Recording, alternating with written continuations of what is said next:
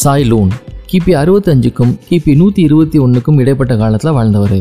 காகிதத்தை கண்டுபிடித்தவர் சாய்லூன் ஆவார். இவருடைய பெயரை அறிந்தவர்கள் மிக குறைவே. இவருடைய கண்டுபிடிப்பின் முக்கியத்துவத்தை கருதுகையில் மேநாடுகளில் இவர் எந்த அளவுக்கு புறக்கணிக்கப்பட்டிருக்கிறார் என்பதை அறியும் போது நமக்கு வியப்பு ஏற்படுகிறது.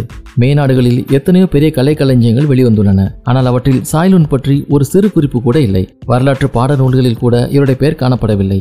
காகிதத்தின் முக்கியத்துவத்தை கவனத்தில் கொள்ளும்போது சாய்லூன் பற்றிய குறிப்புகள் இல்லாமையால் அவருடைய பெயரே ஒரு கற்பனை பெயர்தானோ என்று ஐயமிடலாம் எனினும் கவனமான ஆராய்ச்சிகளிலிருந்து சாய்லூன் என்பவர் உண்மையான ஆள்தான் என்பதும் அவர் சீன பேரரசின் அரசவையின் ஒரு அதிகாரியாக பணிபுரிந்தார் என்பதும் அவர் தாம் தயாரித்த காகிதத்தின் மாதிரிகளை பேரரசர் கோடியினிடம் கிபி நூத்தி ஐந்தாம் ஆண்டு வாக்கில் அளித்தார் என்பதும் தெளிவாக தெரிகிறது.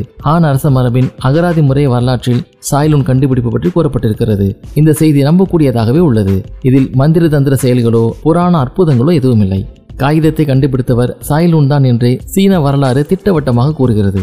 இச்சாதனைக்காக சீனாவில் அவர் பெரிதும் போற்றப்பட்டார்.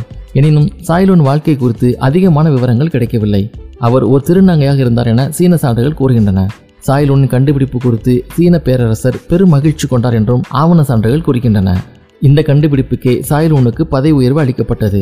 அவர் பணக்காரராகவும் ஆனார். ஆனால் பின்னர் அவர் அரண்மனை சூழ்ச்சி ஒன்றில் சிக்கிக்கொண்டார் அதன் விளைவாக அவரது செல்வாக்கு வீழ்ச்சியடைந்தது. அவதிக்குள்ளாகிய சாய்லூன் நீராடி அலங்கார ஆடைகள் அணிந்து நஞ்சுண்டு மாண்டார் என சீன சான்றுகள் கூறுகின்றன. சீனாவில் இரண்டாம் நூற்றாண்டின் போது காகிதம் பெருமளவுக்கு பயனுக்கு வந்தது. அடுத்த சில நூற்றாண்டுகளில் சீனாவிலிருந்து மற்ற ஆசிய நாடுகளுக்கு காகிதம் ஏற்றுமதி செய்யப்பட்டது. காகிதம் தயாரிக்கும் உத்தியை சீனர்கள் நீண்ட காலம் ரகசியமாகவே வைத்திருந்தார்கள். ஆனால் கிபி எழுநூத்தி ஐம்பத்தி ஒன்னில் சீன காகித தயாரிப்பாளர்கள் சிலரை அராபியர்கள் பிடித்துச் சென்றனர். அதன் பின் சில ஆண்டுகளிலேயே சமர்கண்டிலும் பாக்தாத்திலும் காகிதம் தயாரிக்கப்படலாயிற்று.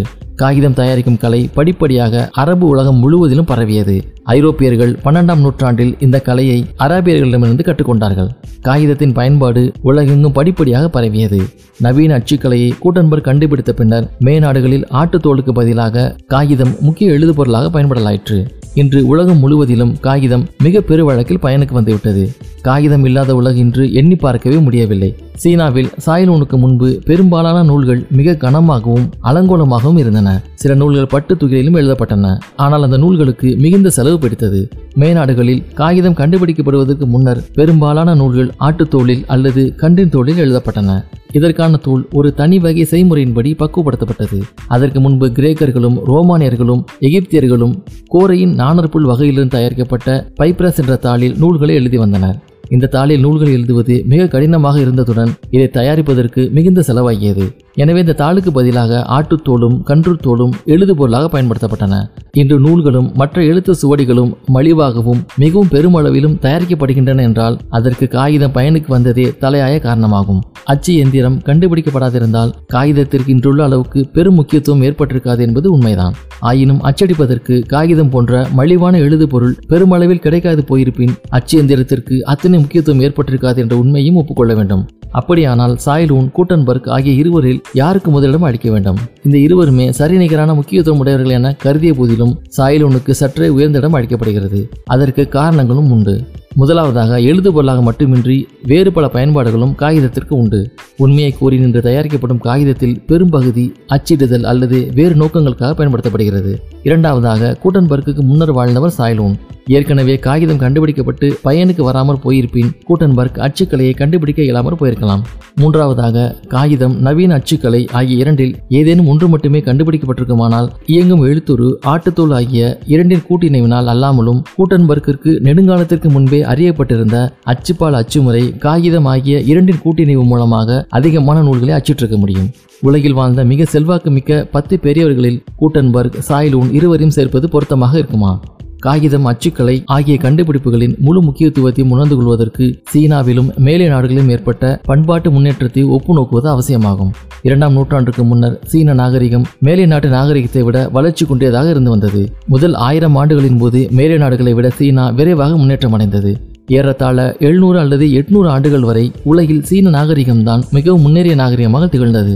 ஆயினும் பதினைந்தாம் நூற்றாண்டுக்கு பின்னர் மேற்கு ஐரோப்பா சீனாவை விட மிக அதிக முன்னேற்றம் அடைந்தது. இந்த மாறுதல்களுக்கு பல்வேறு பண்பாட்டு விளக்கங்கள் கூறப்பட்டுள்ளன. எனினும் அந்த விளக்கங்களில் பெரும்பாலானவை மிக எளிமையான விளக்கத்தை புறக்கணித்துவிட்டன. வேளாண்மையும் எழுத்து முறையும் சீனாவை விட மத்திய கிழக்கில் முன்னதாகவே முன்னேற்றம் அடைந்தது உண்மைதான். ஆனால் மேலை நாட்டு நாகரிகத்தை விட சீன நாகரிகம் பின்தங்கியதற்கு இதை மட்டும் காரணமாக கூற முடியாது. இதற்கு முக்கிய காரணம் சாய்லூனுக்கு முன்பு வரை சீனாவில் வசதியான எழுதுபொருள் எதுவும் இல்லாமல் இருந்ததுதான் என கருதப்படுகிறது. மேலே நாடுகளில் பைப்ரஸ் என்ற எழுதுபொருளில் குறைபாடுகள் இருந்த போதிலும் பைப்ரஸ் நூல்கள் மரத்தினால் அல்லது மூங்கிலால் ஆக்கப்பட்ட நூல்களை விட மிகவும் உயர்தரமாக இருந்தன. பொருத்தமான எழுதுபொருள் இல்லாதிருந்தது. சீன பண்பாட்டு முன்னேற்றத்திற்கு பெருந்தடங்களாக அமைந்தது. ஒரு சீன அறிஞர் தமக்கு ஓரளவுக்கு தேவையான நூல்களை எடுத்து செல்வதாக இருந்தால் கூட அவற்றை ஒரு பார வண்டியில் ஏற்று செல்ல வேண்டியிருந்தது. இந்த அடிப்படையில் ஒரு அரசின் நிர்வாகத்தை நடத்துவது எத்தனை கடினமாக இருந்திருக்கும் என்பதை ஊகித்துக் கொள்ளலாம். எனினும் காகிதத்தை சாயலும் கண்டுபிடித்ததையொட்டி நிலைமை அடியோடு மாறியது. இப்பொழுது பொருத்தமான எழுதுபொருள் கிடைத்துவிட்டமையால் சீன நாகரிகம் மிக துரிதமாக முன்னேறியது. மிக சில நூற்றாண்டுகளிலேயே அது மேலை நாடுகளுக்கு இணையாக வளர்ச்சியடைந்தது.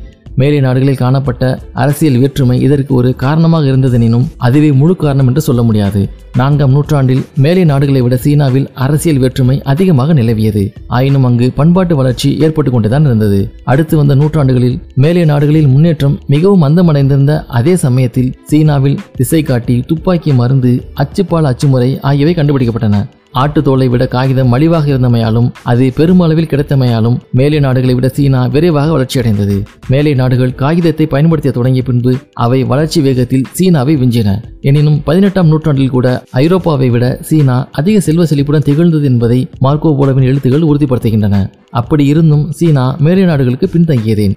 இதற்கு பல சிக்கலான பண்பாட்டு காரணங்கள் கூறப்படுகின்றன.